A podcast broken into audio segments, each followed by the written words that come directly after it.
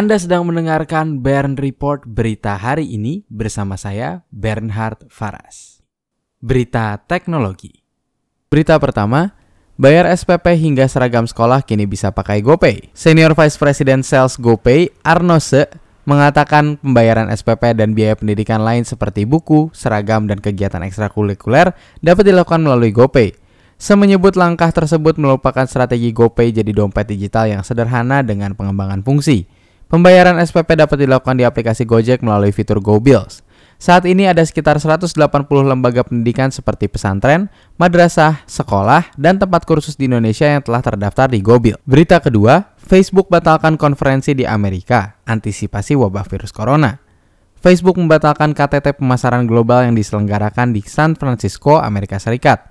Keputusan dilakukan karena untuk mengantisipasi penyebaran virus corona. Sebelumnya, Konferensi tahunan tersebut akan dilaksanakan pada tanggal 9 hingga 12 Maret 2020.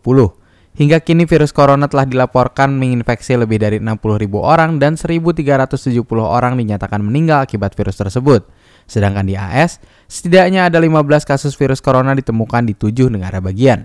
Berita ketiga, Kominfo paparkan alasan blokir email ponsel ilegal hanya berlangsung selama dua hari. Uji coba mekanisme pemblokiran email ponsel black market dilakukan mulai hari Senin 17 Januari 2020 sampai Selasa 18 Januari 2020. Pengujian ini juga hanya akan dilakukan oleh dua operator telekomunikasi yaitu Excel Axiata dan Telkomsel.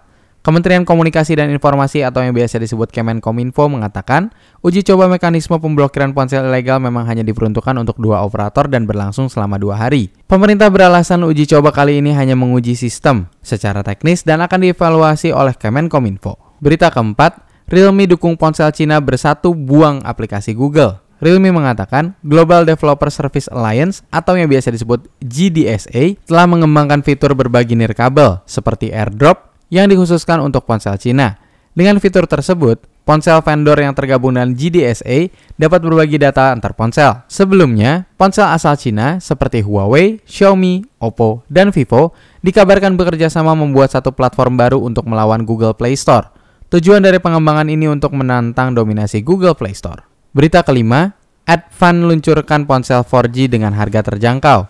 Advan meluncurkan feature phone dengan sistem operasi KaiOS pertama di Indonesia – Berkolaborasi dengan Indosat Uridu, ponsel ini telah mendukung koneksi 4G sehingga kecepatan jaringan ponselnya diklaim tak kalah dari ponsel pintar. Direktur Operasional Advan, Chandra Tansri, menyambut positif kerjasama dengan Indosat Oridu dalam merilis ponsel ini. Ponsel ini juga ditujukan bagi pengguna kelas pemula yang selama ini masih jarang atau bahkan terbatas dalam mengakses internet. Berita ke-6, Xiaomi Note 10 akan dirilis di Indonesia pekan ini. Xiaomi berencana meluncurkan ponsel Mi Note 10 di Indonesia pada hari Rabu 19 Februari 2020. Mi Note 10 memiliki kamera 108 megapiksel dengan dua alat pembesar gambar. Produk ini juga memiliki kamera ultrawide sebesar 20 megapiksel yang dilengkapi dengan fokus otomatis. Mi Note 10 menggunakan layar 3D melengkung dengan panel layar sebesar 6,47 inci. Resolusi Mi Note 10 mencapai 1080 piksel. Ponsel ini juga menggunakan chipset Snapdragon 730G milik Qualcomm. Untuk teks dan sumber berita selengkapnya dapat Anda lihat di website www.bernhardfaras.com. Terima kasih sudah mendengarkan Bern Report berita hari ini. Jangan lupa untuk membagikan kanal ini kepada kerabat Anda, tekan tombol like dan subscribe untuk mendapatkan kabar terkini setiap pagi dari hari Senin hingga hari Jumat pada pukul 6.30 waktu Indonesia Barat. Saya Bernhard Faras pamit undur diri, semangat selalu dalam menjalani hari ini.